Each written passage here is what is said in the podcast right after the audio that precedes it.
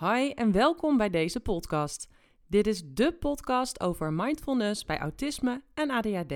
Mijn naam is Lisa Minna en ik deel in deze podcast heel veel info en tips met je. Ik ben sinds ruim 20 jaar een actief mindfulness beoefenaar en ik heb ruim 15 jaar ervaring in het begeleiden van mensen met autisme en ADHD. Het samenbrengen van mindfulness bij autisme en ADHD bleek een gouden combinatie die ervoor zorgt dat je veel meer vanuit rust en ontspanning door het leven gaat en een groter gevoel van zelfvertrouwen en geluk ervaart. Veel plezier bij het luisteren van deze podcast. Hey, welkom bij weer een nieuwe aflevering van deze podcast. Superleuk dat je weer luistert. En vandaag gaan we het hebben over een onderwerp wat denk ik voor velen van jullie herkenbaar is. Namelijk de moeite die het soms kost om discipline te hebben voor wat je graag geleerd wil hebben. En voor mindfulness bijvoorbeeld. Maar het kan ook voor allerlei andere dingen zijn. Of het nou een opdracht is voor je werk of je studie. Of dat je graag een boek wil lezen waar je maar niet aan toe komt. En wat je voor je uitstelt. Of het schoonmaken van je huis. Of het dagelijks mediteren. Het komt uiteindelijk voor een groot deel ook wel op discipline aan. En ik denk dat wanneer ik zeg dat iedereen wel eens te maken heeft met het niet kunnen opbrengen van discipline, dat zal iedereen herkennen. En daar wil ik dan toch wel wat verder op ingaan. Want wat er vaak ook nog eens bij komt kijken, is dat we vervolgens heel erg gaan balen van het feit dat we geen discipline hebben. Of dat we geen discipline kunnen opbrengen om bijvoorbeeld te gaan mediteren. Om die ene mindfulness oefening te doen, al is die maar heel kort. En ik wil je bij deze alvast vertellen dat dit dus heel normaal en heel menselijk is. Bijna iedereen kent dit gevoel wel. En het is ook niet voor niets. En er zijn een aantal punten die ik dadelijk met je wil gaan delen, die wellicht wat meer verklaren waarom het soms zo moeilijk is om discipline op te brengen. En ik ga daar dan ook meteen mee beginnen. Ik heb een viertal punten opgeschreven. En de eerste is dat het gewoon een wat langere tijd kost om een bepaalde gewoonte aan te leren. En dan heb ik het echt over het aanleren van iets, van een nieuwe gewoonte, van mindfulness bijvoorbeeld. Wanneer we het hebben over mindfulness, dan wil je eigenlijk echt een nieuwe gewoonte in je systeem krijgen. je wil bijvoorbeeld iedere dag mediteren, of misschien twee keer per dag mediteren, of je wil vaker bewust zijn van wat je aan het doen bent. Dan is dat een blijvende verandering waar jij naar streeft. En uit onderzoek komt voort dat je gemiddeld 66 dagen nodig hebt om een nieuwe gewoonte je eigen te maken. En dan hebben we het over een gemiddelde. Want het verschilt ook nog wel per persoon. En als je een gewoonte nog dieper wil verankeren, kan het zelfs nog langer duren. Maar 66 dagen is zo'n beetje het gemiddelde van wanneer een gewoonte echt helemaal beklijft. En wanneer je de volgende dag opstaat en meteen zonder nadenken die mindfulness oefening gaat doen, bijvoorbeeld.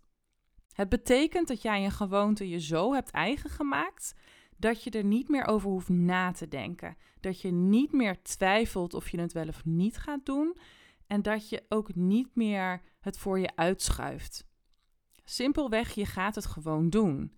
Dat bedoelen we dus met die 66 dagen dat dat ongeveer het gemiddelde is dat iets in je systeem zit. En die weg daar naartoe wordt natuurlijk steeds makkelijker. En dat maakt ook dat het begin het allermoeilijkst is. En dit is ook goed om te beseffen. En dit is heel goed om te weten wanneer je jezelf vaak de schuld geeft van dat je te weinig discipline hebt. Want juist dat begin is lastig wanneer het gaat om nieuwe gewoontes aanleren.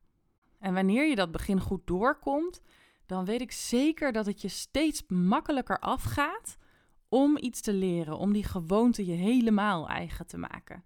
Zo eigen dat je er niet eens meer over hoeft na te denken. Dus dat begin is het allermoeilijkst, maar daar moeten we wel mee beginnen. En dus is dat de grootste uitdaging en het is goed om je dat te realiseren. Want weet dat het dus ook met ups en downs kan gaan en dat dat heel menselijk is. Een tweede punt is dat wij als mensen van nature groepsdieren zijn. Kijk maar eens naar vroeger. Toen leefden wij in groepen. Toen deden we van alles in groepen. Toen waren we veel meer samen met families. We deden veel meer in groepsverband en we ondersteunden elkaar ook veel meer.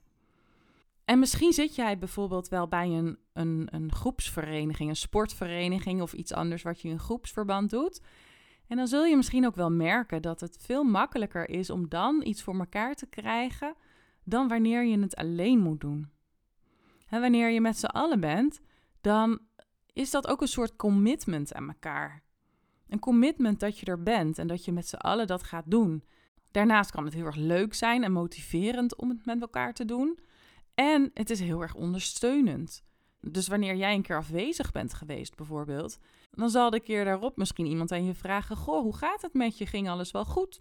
Het is toch een soort van sociale controle die er bij een groepsverband aanwezig is. Dus er zitten eigenlijk verschillende elementen in dat groepsverband, wat maakt dat het makkelijker is in een groep om iets vol te houden en om discipline op te brengen dan wanneer je het alleen doet. Het derde punt is dat onze motivatie, onze eigen innerlijke motivatie, niet altijd groot genoeg is om iets te realiseren, om een bepaald resultaat te bereiken. En daarom is het ook zo belangrijk om te bedenken waarom je iets doet, waarom je iets wil doen. Waarom wil je bijvoorbeeld mindfulness leren? Is dat omdat jij van je angsten, van je spanningen wil afkomen?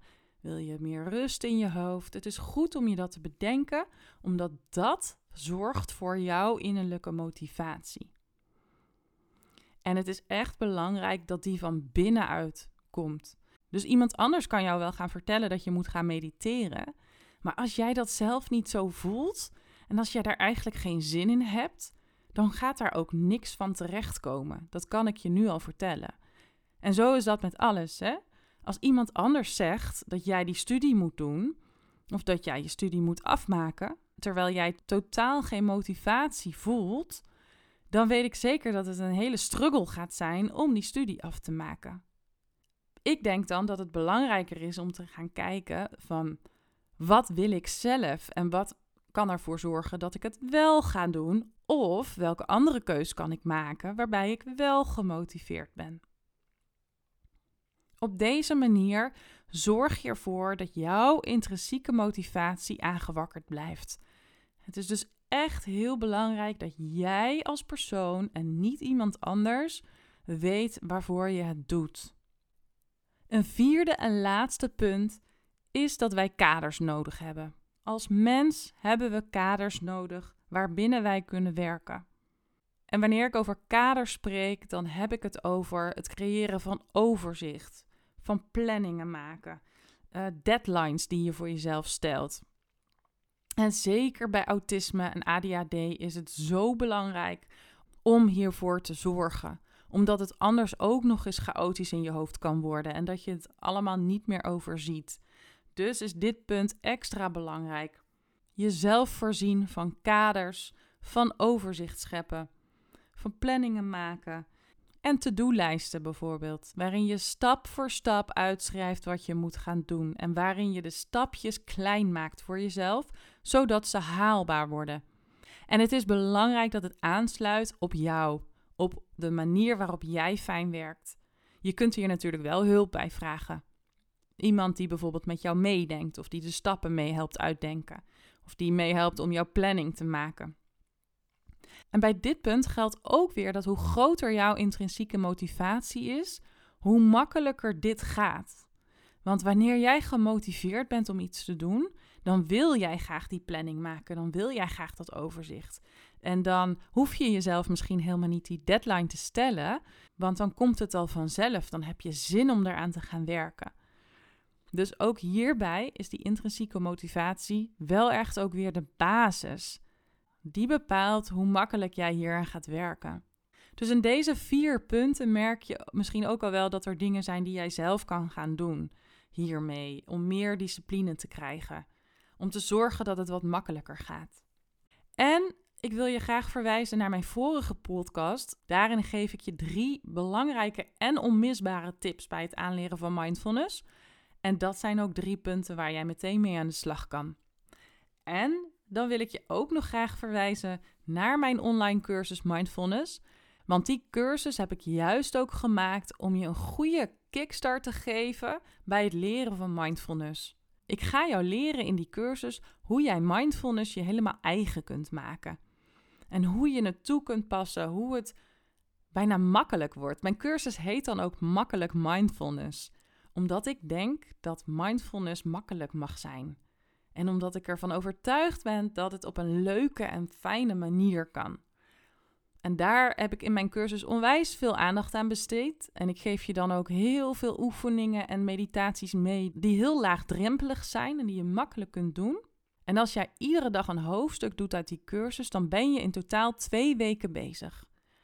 En dat is een fantastische tijd om echt even aan die start te gaan werken, om deze gewoonte jouw eigen te maken. als je naar punt 1 teruggaat van die 66 dagen, dat dat het gemiddelde is om jou een gewoonte eigen te maken, dan is dus het begin het allermoeilijkst. En dan geeft deze cursus je dus echt de start, de aanzet om jou daar meer handvatten in te geven en om het al veel meer eigen te maken en ermee bezig te zijn. En daarna kun je het zelf oppakken. Ook daar besteed ik in mijn cursus aandacht aan. En je kunt natuurlijk de cursus zo vaak doen als je wilt. Wil je hier meer over weten? Kijk dan even op mijn website. Ik zal de link delen onder deze podcastaflevering. En weet ook dat er tot en met 31 juli, dat is dus nog maar een paar dagen, er een zomeractie loopt waarbij je gebruik kunt maken van de kortingscode. En daarmee krijg je 50 euro korting op de hele online mindfulness cursus. En dan betaal je in plaats van 159 euro nog maar 109 euro. En ook hiervan zal ik de kortingscode delen onder deze podcastaflevering. Dankjewel voor het luisteren weer. Heb je nog vragen? Zoek me gerust even op op Instagram bijvoorbeeld en stuur me dan even een berichtje. En dan wens ik je een fijne dag en tot in de volgende podcast. Dag!